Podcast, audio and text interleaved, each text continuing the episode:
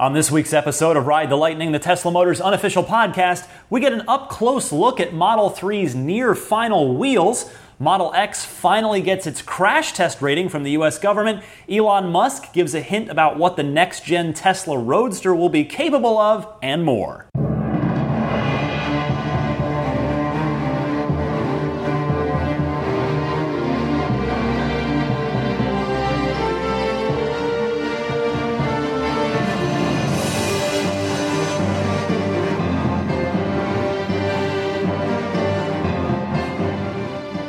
Afternoon, friends, or at least it's the afternoon, uh, late afternoon as I record this. I'm Ryan McCaffrey. This is Ride the Lightning, the Tesla Motors unofficial podcast, episode number 98 for June 18th, 2017.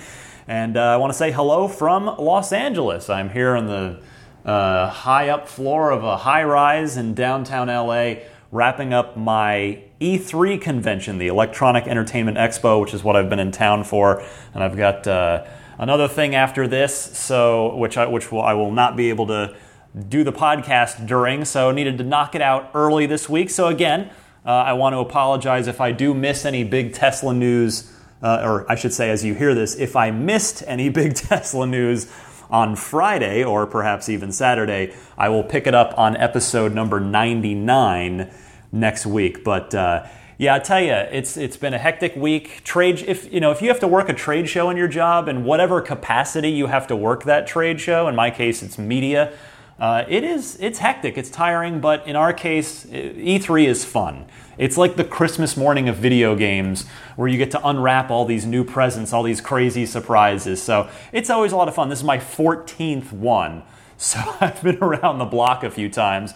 Uh, a number of people, very nice people, stopped to say hello to me. Uh, most of those were, were video game people, obviously, video game fans, IGN fans, but a few of you even mentioned this podcast. So that, that extra warms my heart. That really made me feel good. So thank you if that was, if you were one of those people.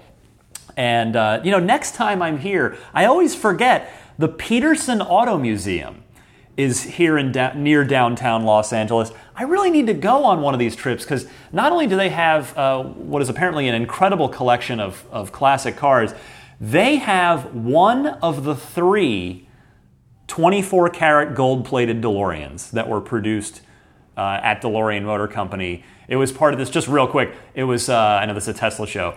They, they were doing an American Express promotion in 1981. If you bought uh, it was an, it was going to be eight, it was eighty five thousand dollars in nineteen eighty one money, and you get a twenty four karat gold plated car. They intended to do a series of hundred of them. They ended up building two. They had two orders, and then they made spare parts, a spare set of panels and everything in case anything happened to either of those two cars. Then when the company went under, the very very last DeLorean assembled was a third gold plated car. And I really want to see one of those cars. It's one of the few quote unquote sort of celebrity DeLoreans I've never seen. Uh, and it's just an interesting piece of automotive history. Anyway, on to the Tesla news for this week. And uh, sort of a so so week, not, not nearly as fun as Elon at the shareholders meeting last week, but a number of you have called in over the months, and certainly recently, uh, in fact, this has come up crash test ratings for the Model X. Fortunately, they are finally in. The Model X finally got its crash test rating from the National Highway and Traffic and Safety Administration. And uh, it, boy, it sure took a while, didn't it? It's a, the car's been in full production, I say full production, for about 18 months already. It's, it's technically been in production for even longer than that, but uh, it has taken a while, but it has happened and it was awarded, as Tesla themselves had anticipated, five stars in every category. Tesla says it is the very first SUV to achieve five stars in every category. Tesla issuing a statement saying, quote, more than just resulting in a five star rating, the data from NHTSA's testing shows that Model X has the lowest probability of injury of any SUV it has ever tested.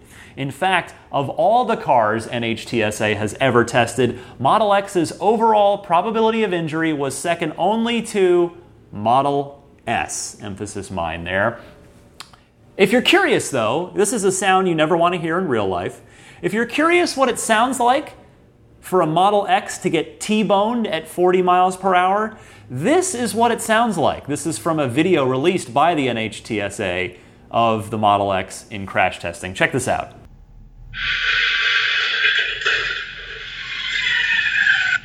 May none of us ever hear that sound.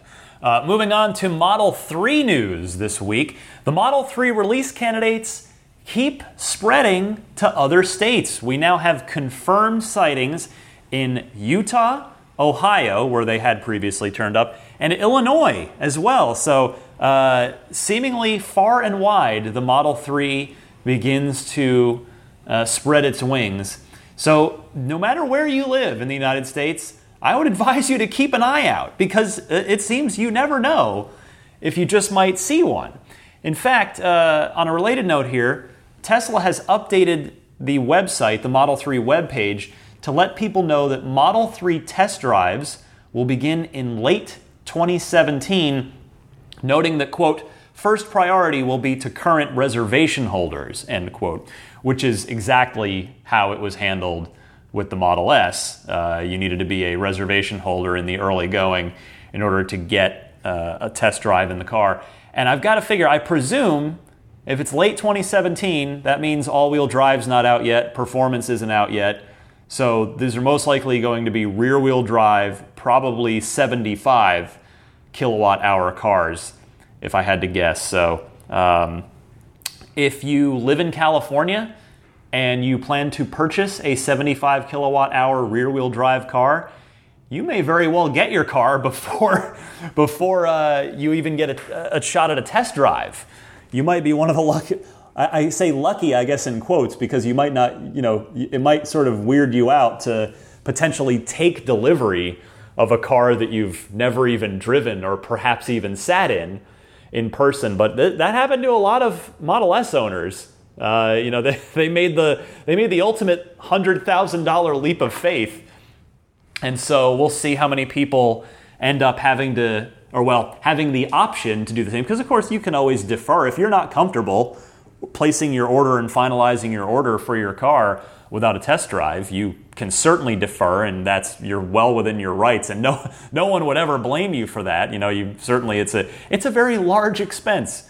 You are well within your rights to uh, want to know and have a feel for exactly what you're getting. But uh, circle your calendar there if you happen to A, be on the list, and B, live near a Tesla store. You're looking at late this year to potentially get your, your uh, shot behind the wheel before you finalize your order and take delivery of your own Model 3. Speaking of Model 3s, uh, someone this week got a very, very good look at one at a supercharger in California and what I want to talk about with regards to that pertains to the car's wheels. So this car had the 19-inch turbine style wheels on it, the one that's you know that we've we've been commonly seeing. Of course, we've we've now seen three wheel styles in the wild on the release candidates. There's the turbine style wheels that were on the silver Model 3 Alpha prototype, although again, those were 20 inch on the prototype and they're 19 inch on the release candidates. Then there's the sort of uh, more plain asterisk looking styled wheels that are 18 inch that we've seen on release candidates. And then more recently, uh, what I uh, actually, I don't know if we have confirmation on size, but uh, the Aero wheels have also been spotted of late as well. So I'm referring here to the turbines, which are my preferred wheel. They're the ones I intend to order on my car. I, I uh, personally prefer them the most. And uh, what's significant here, I know I, have talked about how I really wish these had been offered in a 20 because I, I do think just that extra inch makes a difference. I, I just don't think the car sits as aggressively on those wheels in 19 inch than they did on the Alpha prototype at 20 inch. So we'll see. Like I said, I'm holding out hope that maybe the performance model will have a 20 inch option. But for the time being, uh, the good look that we were able to get at this car yielded a couple of things. First, the tire sizes, the specific tire sizes. Now, I had given you tire sizes over well over a year ago after the uh, Model 3 reveal, and in fact had priced those out and had shared that with you on the show. That information, you know, it seems, is now uh, irrelevant because as of now, there are no 20 inch wheels in production for the Model 3. So it's good to find out about the 19 inch wheels that are in production. They are 235 40 R19s. And so I had I went ahead and looked them up on Tire Rack just because that's you know can at least give us a pretty good universal idea of what to expect on them for uh, price. Now these are there were Continentals that were spotted, even though uh, Hankook is the quote unquote official tire supplier of Model 3 from that deal signed, uh, I believe it was sometime last year. But what's spotted on the release candidates are Continentals. And so I looked them up on Tire Rack, or I looked up that size on Tire Rack. And on there, they have Continental ContiPro contacts. That is all, that, or that was two words. ContiPro contacts is one word. The Continental ContiPro contacts, uh, which are not the same ones that were actually uh, on the release candidate. Those, those may be proprietary tires that Continental's building for Tesla because they're not listed on Tire Rack, but uh, they are list the, the tires that are available on Tire Rack are listed for about $232 per tire, which comes out to $929 for a set of four plus shipping. So basically, call it about a thousand bucks to first, you know all around. That's you know of course that's if you're ordering from Tire Rack. Your you know your mileage may vary whether you're getting them from just sourcing them from Tesla directly or or you know a discount tire near you or something like that. But just you know take this as a as a you know decent barometer of what to expect. So if you're budgeting for your car, you know if you're thinking you want to get the 19s, now you've got a good idea of what to expect as far as the cost of tires uh, when you do need to replace them. Now I don't know what uh, treadwear rating the Continentals on the release candidates are rated at, but the ones that I just mentioned from Tire Rack are rated at 500 which is pretty good. That's a pretty good tire wear rating. So um, that's definitely something to keep in mind when you are going to be shopping for tires. I will point out it's worth noting there were other options on Tire Rack, and I'm not going to list all of them for you, mostly because, well, number one, I value your time as someone who's kind enough to listen to this podcast and trust me with a you know hour or so of your week every week. But uh, they're they're all mostly the same price. They were all right in the same ballpark of you know that 232 a tire. Some were 10 bucks less, some were 10 bucks or so more. So that's that's right in the ballpark. Now the other interesting note about this particular release candidate that was that was spotted at the supercharger with uh, with you know get, that guy was had a good look at. This release candidate had the black lug nut covers over the wheels, the ones you may remember from the Alpha prototype that were carbon fiber, or at least they had a carbon fiber pattern to them. They were just black here, not the not carbon fiber or no no sort of carbon fiber uh, appearance to them. So, and, you know, and honestly, they looked a little plain, but these are just release candidates. We don't know how the final final wheel is going to look. So I'm hoping that the carbon fiber option isn't gone entirely. I'm hoping either it's just going to show up on the final wheel, or like I was like I've been uh, suggesting slash hoping that maybe there is going to be a 20 inch version of this wheel for the performance Model 3, and maybe that will have the carbon fiber lug nut cover. But uh, just some interesting, you know, it's wheels are important, right? I mean, it's, I think all of us, they're very subjective. All of us like different wheels. We like different sizes or, or different styles. But it's, you know, this stuff is important. And the, the tire sizes, uh, which leads to the tire costs, we all need to know that because we're all going to be driving our Model 3s and we're going to need to know what we're in for when it's time to replace them. Okay, uh, for existing Tesla owners, some quick news here. The long awaited Linux kernel update should be pushed out any moment now, possibly by the time you even hear this. So that's good news that the uh, Tesla UI will get more efficient and get a very, very long uh, overdue under the hood upgrade. Now, you're not necessarily going to see any obvious immediate benefits. Hopefully, we, you will, but uh, the web browser was, is going to be a big component of this. But Elon says the web browser part specifically is going to be due next month. And now, because that's if you're if you've if you own a Tesla, you already know, and if you don't, you should be warned for now. Uh, hopefully, the problem will be solved by the time you get your Tesla. The, the web browser in the S and the X is pretty much useless at this point. Uh, it's just way too slow. It's it's not very responsive. It's very laggy when you're trying to scroll. It's it doesn't doesn't load super quick. So uh, hopefully Tesla is on their way to making that, if not uh, desirable, would be nice, but usable would be would be a good start. Elon saying on Twitter, quote, Linux kernel update was way harder than anticipated. Giant improvement, but meant way more OS overhead tuning to keep screen frame rate good.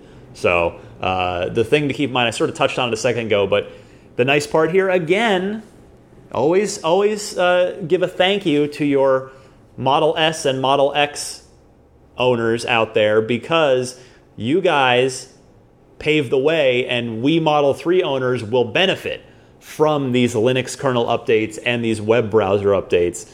It's uh, you know when we get our cars, we you know hopefully we'll just think, wow, this is great. Whereas S and X owners have had to suffer through a lousy a lousy in-car web browser for the last four years. Alrighty, uh, next up this week, Tesla. Of course, we know they're trying to get into the Indian market, but they are having some trouble, unfortunately. You'll recall some months ago, Elon had suggested that he wants to, to uh, enter into the India market sometime later this year. Now, it seems that cars imported into and sold in that country are subject to a tariff. And if uh, that if that's if at least 30% uh, of the, unless 30% or more of the car's parts are sourced locally, which is obviously not the case with Tesla, and it can't be right now because Tesla uh, builds all their cars here in California. In fact, this week Elon tweeted, quote, in discussions with the government of India requesting temporary relief on import penalties slash restrictions until a local factory is built, end quote.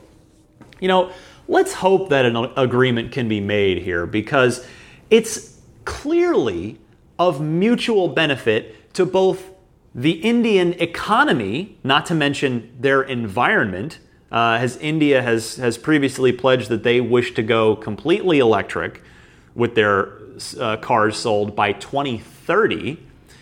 And it's uh, certainly of benefit to Tesla, obviously, uh, to to be able to sell cars in a big and new market without that penalty. So um, let's hope that that works itself out. It, again, it makes sense for both parties. You know, India, I suppose, will will have to be cautious of setting a precedent for other corporations that want to come in and maybe get an exemption if they get if they were to grant one to Tesla, but it sounds like Elon is uh, willing and ready to build a factory to serve uh, the India market. And in fact, you know, you heard Elon say last week on this podcast, I had the sound clip of Elon talking about how Model Y is going to need its own factory. Well, I wonder if India and probably China as well are going to get their own Tesla factories at either the same time or maybe even sooner. I mean, depending how quickly Elon wants to try and move in and get a foothold in those, both of those are potentially enormous markets. You know, Tesla could expand, potentially expand its global footprint by a significant margin in the next few years, especially if you when you factor in the two to three new gigafactories that Tesla intends to announce later this year and build in the coming few years. So uh, look for some more just accelerated growth from Tesla. Speaking of accelerated, huh, how's that for a transition? How's that for a segue? Uh, finally, this week, a very tiny tidbit about the next gen Roadster from Elon Musk, despite the fact that the new Roadster is probably several, if not more, years away yet. Elon was asked on Twitter, Is the new Roadster going to do 0 to 60 in under two seconds? To which Elon went ahead and replied to it and said, That would be an interesting target. Would, of course, only count if capable of doing so right off the production line with street legal tires. So he's clearly thinking about it. And I just, I literally cannot fathom that. I can't even fathom it. Uh, I have to imagine that two seconds flat is going to be the goal with the Roadster, considering that that car is going to be purpose built for performance, and they've got a 4,500 pound car already that can go 0 to 60 in about 2.3, 2.4 seconds in the form of the Model S. Uh, I mean, again, I, I haven't driven a ludicrous car. I haven't driven a P100D or been in one. I have Oh, I have driven the P85D, and boy, 0 to 60 in 3.1 seconds is, is this roller coaster like kick in the gut that feels so good. I mean, P100D, I, I am dying to check it out. I hope I get a chance at some point. 0 to 60 in 2, that's almost literally a blink and you miss it kind of scenario. I mean, that's it's almost unfathomable.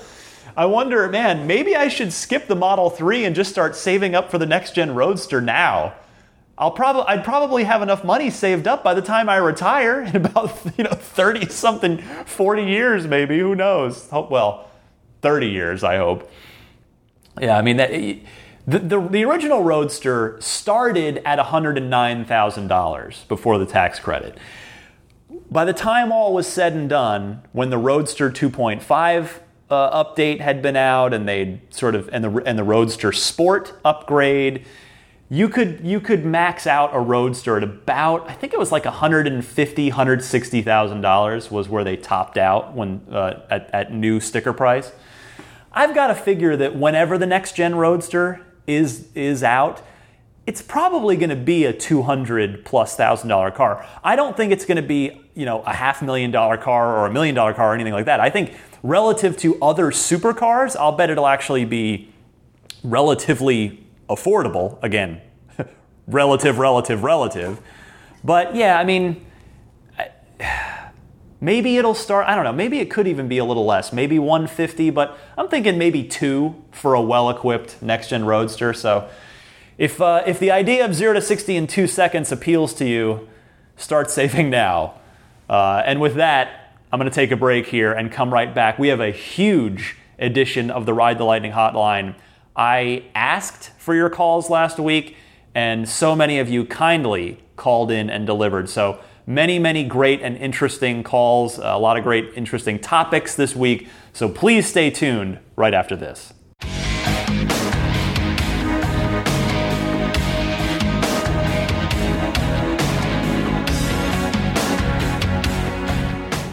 If you're like me and have a Tesla reservation, you'd probably love the chance to drive one around for more than just the short test drive that you can get from Tesla. Well, I've got a solution for you. Friend of the show, Joe Edgel, actually rents out Model S and Model X Teslas for as long as you'd like. If you happen to be taking a trip to Washington, D.C. or the Baltimore area, or if you want to drive one so badly you're willing to make a special trip, check out Joe's website, emotion.rentals. If you want, Joe will even deliver the car to you at the airport or your hotel. That's E M O T I O N dot rentals. Now back to the show. Time for the Ride the Lightning hotline. Your time to shine. It's your calls, your questions, your comments, your reactions, your discussion topics. I love it, and we've got a bunch of great stuff this week. Uh, what do we got? One, two, three, four, five, six, seven, eight. We got nine Plenty of stuff to talk about this week. Uh, we'll get it kicked off in a second, but first, I remind you I invite you to participate in the podcast. Call in with your question, comment, discussion topic, reaction. You can email me, just record something on your smartphone and email me the file. The email address is teslapodcast at gmail.com. Or you can just dial up the toll free number and leave a message. It's that simple. That toll free number is 1 888 989 8752. That's 1 888 989 TSLA. And if you know someone special with an upcoming birthday, anniversary, graduation, or some other special occasion, you can give them a unique gift of recorded voices from friends and family telling them why they're special. The recordings can be podcasted or put onto a keepsake. Visit lifeonrecord.com to learn more. Let's kick it off with Colby in Seattle. We got I got a few calls, a few really good thoughts here. You, you recall last week I asked you, what the heck did Elon mean by you guys should really come to the semi truck unveiling. Colby from Seattle has his idea of what Elon may have meant by that. Colby, you're on the air. Hey Ryan, Colby from Seattle. Just listening to your current episode regarding the shareholder meeting, and I have a question or a hypothesis regarding the uh, Tesla Tesla semi truck. Uh, one last thing, wouldn't it be cool if you could see the Tesla Tesla semi truck deliver in mass Model 3s to the stores. Love the show. Have a great day. Bye. See, calls like the ones I'm getting this week, well, every week really, are why I love this part of the show. Yes, yes, Colby. I could totally see the semi doing Model 3 deliveries, except that the Model 3 will have already begun shipping, and there's presumably only one semi prototype but, you know, they could still make some sort of spectacle out of it. I agree. Maybe the first performance model comes off the truck. How about that? You know, there for, you know, and then they give test rides in it. Yes. now, now, see, you and I together, Colby, you've inspired me. We're thinking together. That is exactly the kind of thinking that I wanted to hear in uh, regards to what Elon teased for this semi unveiling. Colby, thank you for the call. Let's go now to Andrew in Ottawa who also has an idea of what could be in store at the Tesla Semi unveiling. So, Andrew, I turn it over to you. You are on the air. Hey Ryan, it's Andrew from Ottawa, Canada. I'm calling in regards to your query about the Tesla Semi event and what this extra teaser will be during that event. Now, I think this is something that all Tesla owners and soon to be owners are looking forward to, and I think that uh, it's something that has been teased about in the past before, and Elon has talked about it, but then it's kind of fallen off the earth in the last few months, and that is the new and improved awesome superchargers. So the much higher voltage for much much faster charging, and I think this would be perfect sense at the Tesla Semi event because the Tesla Semi will have such an improved battery capacity to make those long distance possibilities. And what better time to need a new and improved supercharger to make it so that the semi can also charge at a very rapid rate, and of course, the rest of the fleet combined. Um, and then any naysayers about uh, long distance travel will be squelched by that because even the several hundred kilowatt hour of the semi will be able to be charged very fast. Thanks for your podcast and hope you uh, enjoy my theory. Take care. Bye. Another great thought, Andrew, and you know, you're totally right. They could demo V3 supercharging on stage and just blow everyone away.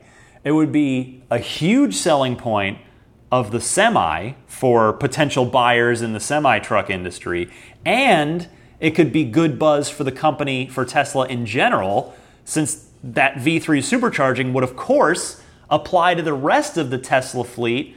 Or, well, hopefully, we don't actually know what the hardware requirements are going to be for it, so hopefully, at least a good chunk of the fleet. Great stuff on that call, Andrew. Thank you very much. Uh, one more of these. It's from Joe in Cincinnati. He has his own theory about the so called, well, I guess I'm calling it, the September surprise. Joe, take it away. Hey, Ryan, Joe from Cincinnati.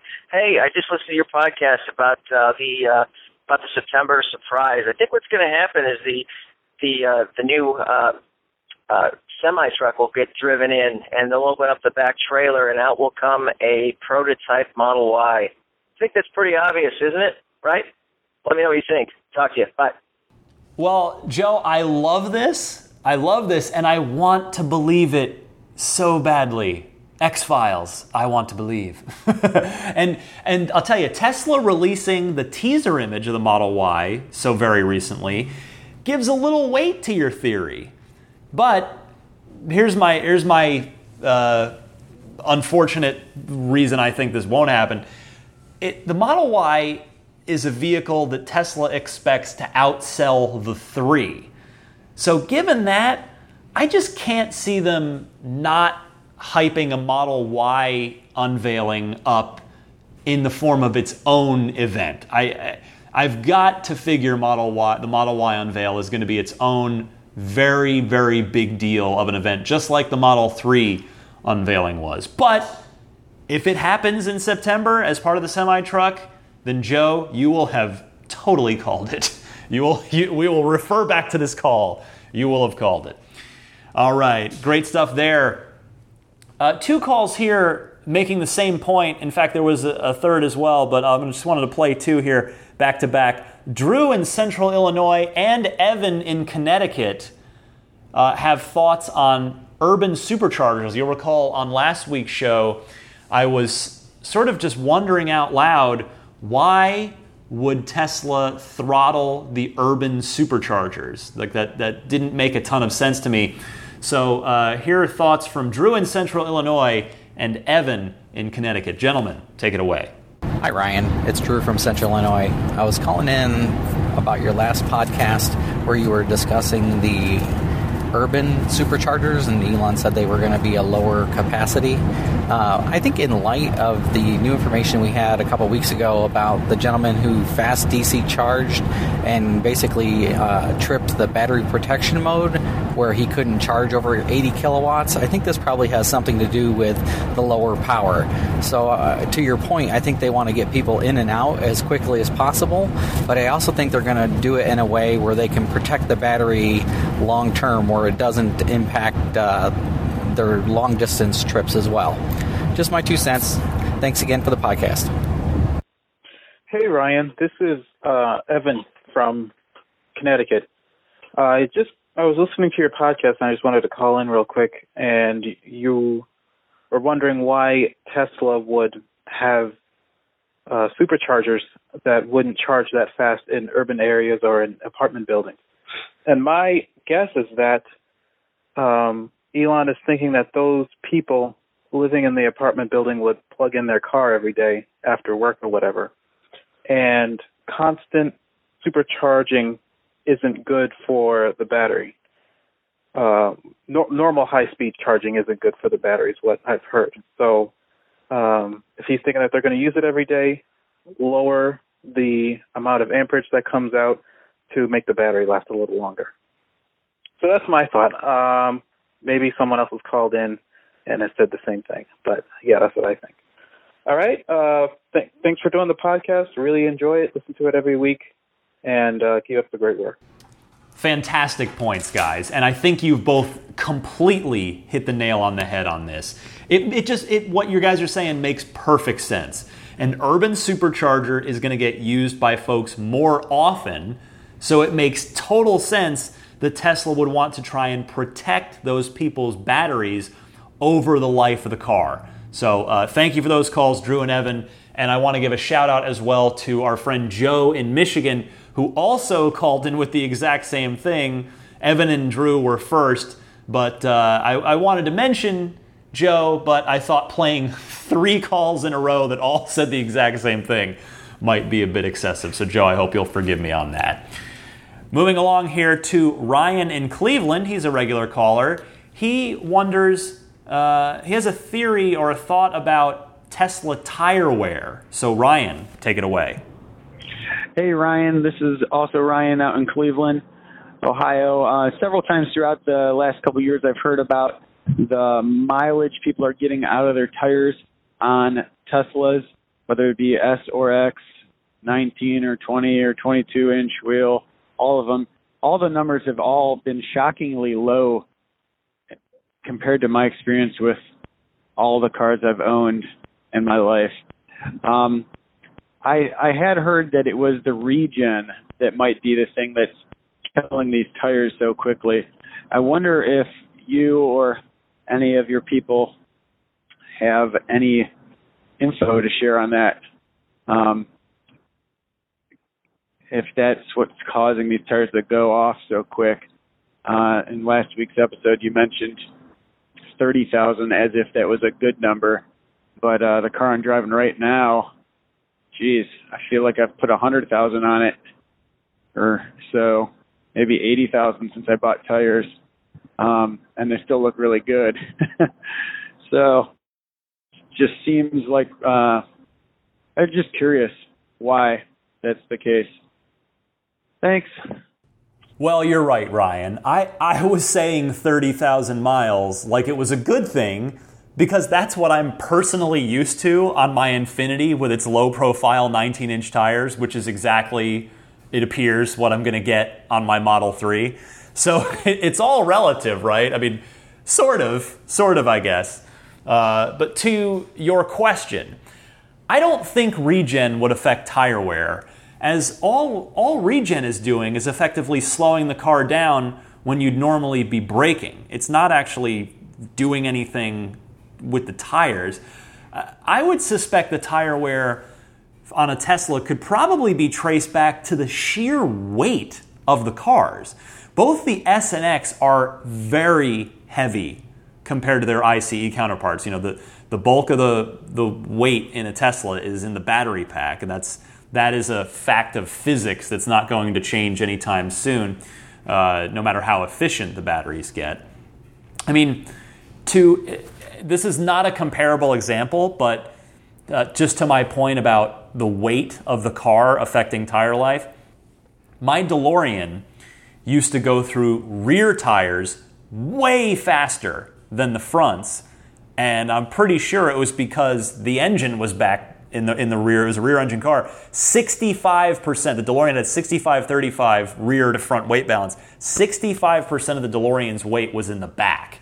Uh, so that's why I suspect uh, that was the case. And, and that's why I would probably guess what the Tesla is you know, you've just got a lot of weight that, that's on those tires. So uh, the, the tires are not going to last as long. But back on topic with Teslas, you know, not only weight, but there's also the notion of torque as well. Teslas have a lot of power, as all of us know. Even on the even on the base models, there's relative relatively quite a bit of power, and every single Tesla gets all of that power at zero RPM and zero miles per hour. So that that power is there all the time, and that probably doesn't help the tire wear either. So uh, it's going to be, it will be interesting to see how tire wear ends up on the Model 3s. They're still going to be heavy cars, uh, and you know the, the the smaller tire size is 18 inch. So we'll see. We'll see what. Uh, oh, sorry, that was that was my microphone piece hitting the floor, the, a piece of the wire. Sorry about that. Uh, yeah, it'll be interesting to see how the Model 3 tire wear ends up. I, I suppose we won't find out for some number of months before the first owners who are driving them like crazy start to uh, start to get enough miles where they where they need to, to swap tires. Well, not even months. It's gonna it's gonna take a while for. Hopefully, I mean, I would think it's going to take at least a year before we really get a good idea of uh, a year of the car being released before we get an idea of, of uh, tire wear on them. Next, Robbie in California back to the old leasing versus buying quandary. Uh, these are usually all different, but uh, it's this is such a such a popular topic and such a such an important topic for people. Again, you know, I mentioned earlier in the show, these are huge purchasing decisions. You know, this this is for I mean, for a lot of us, this is going to be the most amount of money we've ever spent on a car. Uh, it's it's usually the it's probably the most expensive thing any of us are going to buy other than a home. So, you know, leasing versus buying, it's, it's an important topic. So, even though we do come back to this every now and again, I think it's worth doing so. So, uh, Robbie, you're on the air. Hey Ryan, this is Robbie from California calling. Uh, first and foremost, thank you so much for providing a great show. Uh, look forward to it every week. I myself am a Model 3 reservation holder, as of many, many people who listen to this. Just want to uh, ask a quick question in regards to leasing versus buying the Model 3. I know uh, Tesla's definitely want to come out with new hardware and new software at a pretty rapid pace, and I know this has been discussed on the podcast before. However, I think it's worth mentioning uh, if it's worth it to even purchase the car, knowing that Tesla's coming out with the Model Y uh, or just better hardware, better software. Um, I don't know if that will cost money if you are buying the car to upgrade versus having a leased car that you can maybe trade in on a yearly basis and upgrade to the newest thing um, without too much of a financial burden on you. But yep, just want to know your thoughts. Thanks so much. Bye. Well, I hate to give kind of a non answer here, Robbie, but the answer to that question, as I, I, sort of alluded to up front, it's different for everyone. But I, here, here's what I will lay out is software can be upgraded for everyone. Even the earliest Model S's get software updates. They don't necessarily get to use every feature in that software update if their car doesn't have the hardware to support that, but they do continue to benefit from software updates.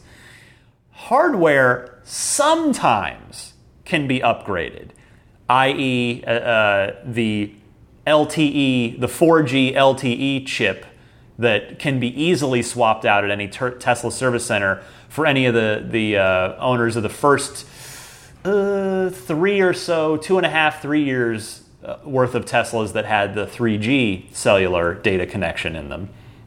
Now, the thing, of course, leases often have mileage restrictions uh, or, or, some sort of you know mileage limits or maybe some other kind of restrictions that might work just fine for some people but maybe not at all for others and then the other thing to keep in mind is the Tesla network. You know, it's it's probably not going to be online in the in the next couple of years or so, but you should consider the Tesla network as well, including with regards to what I was just talking about with with leasing mileage restrictions.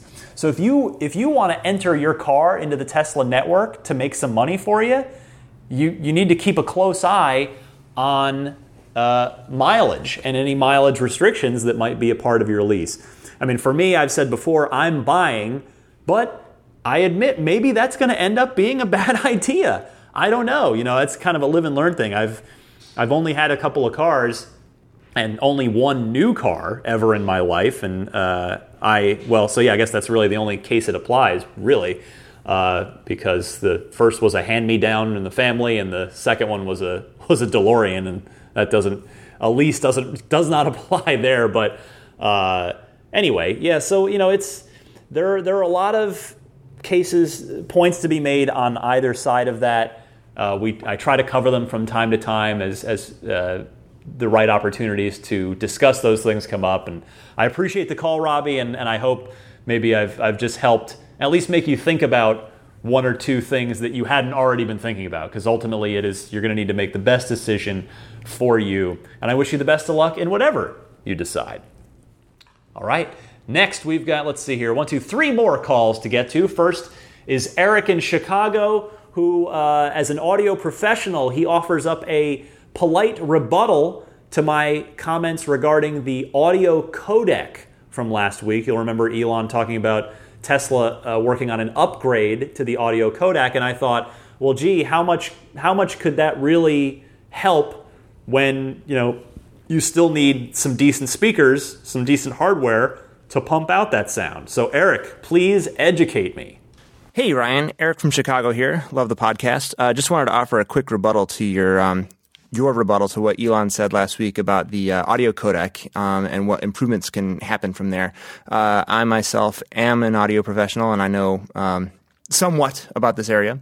Um, and yeah, there is actually considerable improvement that can be uh, made uh, from a codec perspective. Um, just to hear it for yourself, um, you can take uh, any song that is playing on, uh, say, Pandora, and then open up that same song uh, that you have downloaded downloaded off of iTunes, and you're going to hear a considerable difference. It's night and day. Uh, personally, I can't handle Pandora because you know the codec is just like you know horrible to my ears. Um, but uh, you know you listen to a song that's playing on an FM radio, you find that same song uh, in your um, downloaded library, and you play it back. It's going to be a night and day difference, and that's just uh, the difference of the codec. Um, so that's the codec itself, so they can improve that, uh, you know, quite easily. Uh, and then there's another aspect uh, which is uh, room correction. So the um, the acoustics of a Model S are going to be different than a Model X. You know, the Model X is a larger cabin space. It's going to respond acoustically different than an S will, and all of that will respond differently than, say, an open room will. So they can do things uh, like change the actual um, frequency response of the uh, the way the sound is even fed to the speakers to get a flatter, more uh, natural sounding uh, playback. So there's a lot that they can do with the uh, um, improving the sound quality of the um, the playback uh, from their audio system, and I think it's totally awesome. I mean, I'm obsessed with Tesla, and I think this is one of the great things that they have about where they update their system all the time. Anyway, just wanted to offer that quick rebuttal. Uh, love the show, love you. Um, keep on doing what you're doing. Bye. Thank you for this call, Eric. I'm not only happy to be corrected, but I'm even more happy to hear that Tesla really can make a substantial difference in uh, sound quality improvement in the cars with a codec up, uh, update. So uh, I very much appreciate the explanation and the education on that. Thank you very much. Uh, next is a caller from a gentleman. I, I, sincerely apologize. I listened to this a few times. I just could not quite make out the name here. So, sir, I do apologize. But he is from Baton Rouge, and he has got uh, a little, you know, firsthand experience to talk about with regards to buying a Tesla in Texas. Uh, he also has a comment on Model 3 configurations. So, sir, you are on the air. Hi, Ryan. This is Zach calling from Baton Rouge, Louisiana. I had a comment about the Louisiana and Texas owners' uh, situation with those laws they just passed. Um, um, you said it would be harder for the buyers here to purchase a Tesla. I don't think it's going to actually make much of a difference. It's basically going to be the exact same thing. You order it, it'll be registered in California, but you can still pick it up in Houston. You don't have to go to Oklahoma or anything to pick the car up. Um, one thing that does change is for Texas, they're going to lose the $2,500 state EV incentive because it's not technically being purchased in Texas. But Louisiana does keep their state tax credit, which is between eight and eleven thousand dollars, depending on which battery size you choose for your Tesla. But everything else pretty much remains the same. Um, uh, you're still basically arranging your own financing, and you still have to pay your taxes to the DMV um, locally. And I had another comment about the the Model Three configurations. Um, even though it's less than a hundred, I think people are thinking of it the wrong way that it that it won't have enough configurations. I mean, if it has six colors, uh, the red, white, blue, black, silver, and the um, signature red, with two wheel uh, choices and two roof options, and and if, if they bundled the interiors and gave you four options, that's um, 96 configurations, and that's that should be plenty for just about anyone. Uh, thanks for taking the call.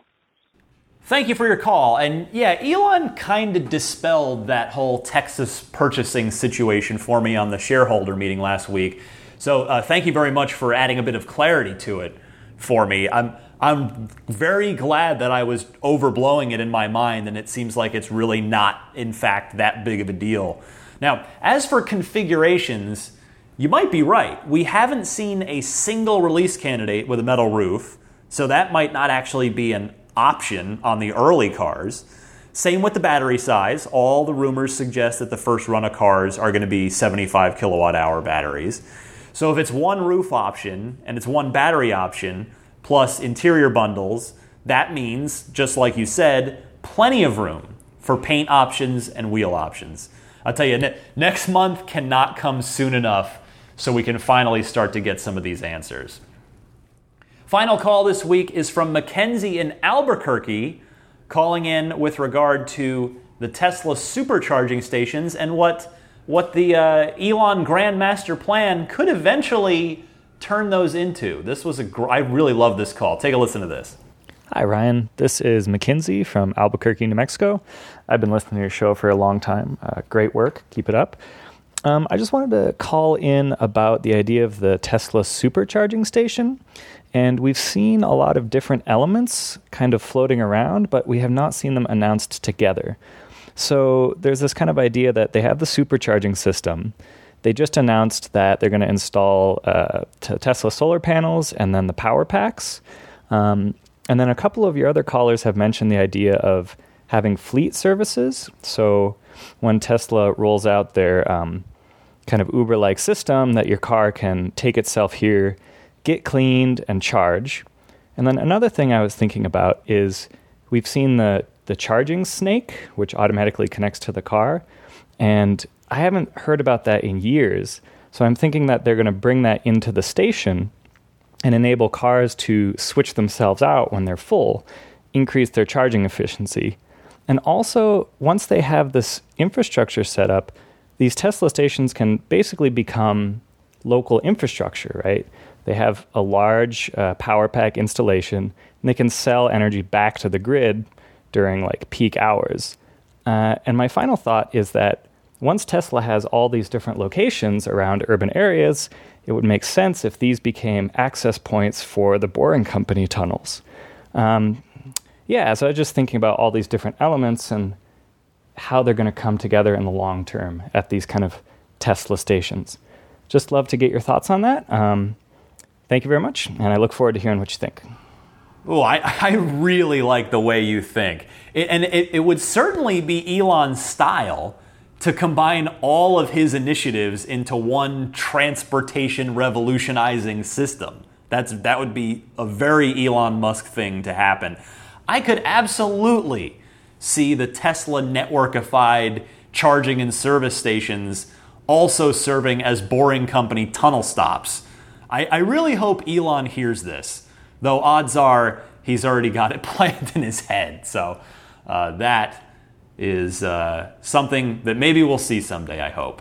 All right, that's everything in the Ride the Lightning hotline for this week. Again, thanks for all the wonderful calls. Please feel free to keep them coming. You can record your question, comment, or discussion topic on your uh, voice recording program on your smartphone and then email me the file, teslapodcast at gmail.com. Or you can just call in toll free to the Ride the Lightning hotline. It could not be easier. That toll free number is 1 888 989 8752. Be right back with a few parting thoughts for you right after this.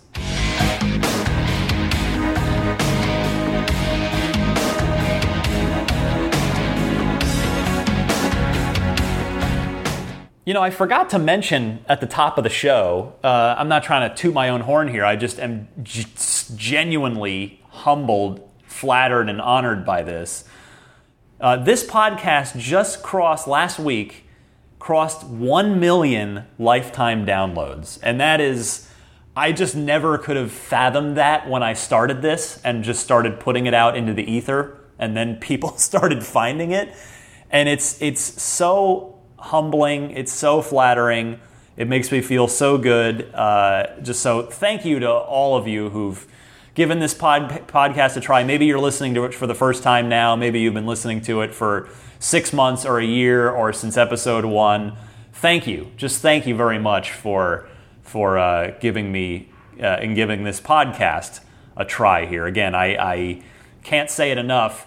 Your time is valuable. I respect your time and for you to uh, trust me with you know 45 minutes to an hour or even a little more than an hour of it each and every week it really means a lot to me so thank you all uh, on the note of thanks i want to thank the patreon producers the kind folks who support my efforts here uh, the show is on patreon because a lot of work does go into this podcast every week i enjoy the heck out of it but boy it is it has become its own part-time job so uh, if you wouldn't mind at least taking a look at the Patreon page, maybe you'll see something there. Maybe you'll maybe you'll decide you want to support it. If not, no problem. I'm still going to be here for you. But in case you do, uh, take a look. The Patreon page, it's patreon.com. That's P A T R E O N. Patreon.com slash Tesla Podcast. And the extraordinarily awesome folks, the Patreon producers, who pledge at the $20 or higher level each and every month. It's Jeff Bartram, Paul Hussey, DJ Harbaugh, Pete White, Wolfgang Obergen, George Cassiopo, ZL Klein, David Brander, Jonathan Wales, John Waltauer, Scott Gillis, Michael Lucas, Alexi Heft, David Kittle, Lisa Kaz, Michael O'Prey, Logan Willis, Matthew Para, Michael Lester, John E. Ford, Robert Miracle, Kyle Stover, Vince Vaughn, John Lasher, David Vakil, Harold Plug, and Jason Chalukas. So, uh, all of you, thank you so much. Uh, let's see. Ah, Abstract Ocean. They're, they're still running that, uh, that coupon code, which is great. Check, take a look, see what Abstract Ocean's got. Again, they've got stuff for you and for your Tesla. So whether you're an owner or not, uh, just by virtue of, of listening to this show, you've got the secret code for 20% off of your order. That, that coupon code to enter at checkout is RTL Podcast, as all one word. Enter that in at checkout for 20% off of your order. Thanks to abstractocean.com for setting that up for my listeners. Uh, ah, if you're buying a Tesla, number one, congratulations. Number two, don't press that order button until you've used the referral code here because you will get $1,000 off of your Tesla and you'll be grandfathered in. You'll get free unlimited lifetime supercharging. So put this into your browser. It's a short link that will take you to the design studio with the $1,000 uh, and the free supercharging for life factored in. So it's ts.la slash Jeff2311. Jeff spelled J E F F. Follow me on Twitter at DMC underscore Ryan, or as I've mentioned earlier, you can email me, TeslaPodcast at gmail.com. Dave T does an outstanding job on the weekly Tesla newsletter, which you can subscribe for free at teslaweekly.com. And most of you hopefully already subscribe to the podcast so that it's automatically downloaded to you or your device each and every week. Subscribe for free, of course, on your pretty well any of your favorite podcast services, including iTunes, Google Play Music, Stitcher, TuneIn, which by the way, TuneIn is in the Tesla. You can find this podcast in your Tesla. Or uh, you can do MP3 downloads, listens, or pick up the RSS feed at teslapodcast.libsyn.com. Thank you all so much.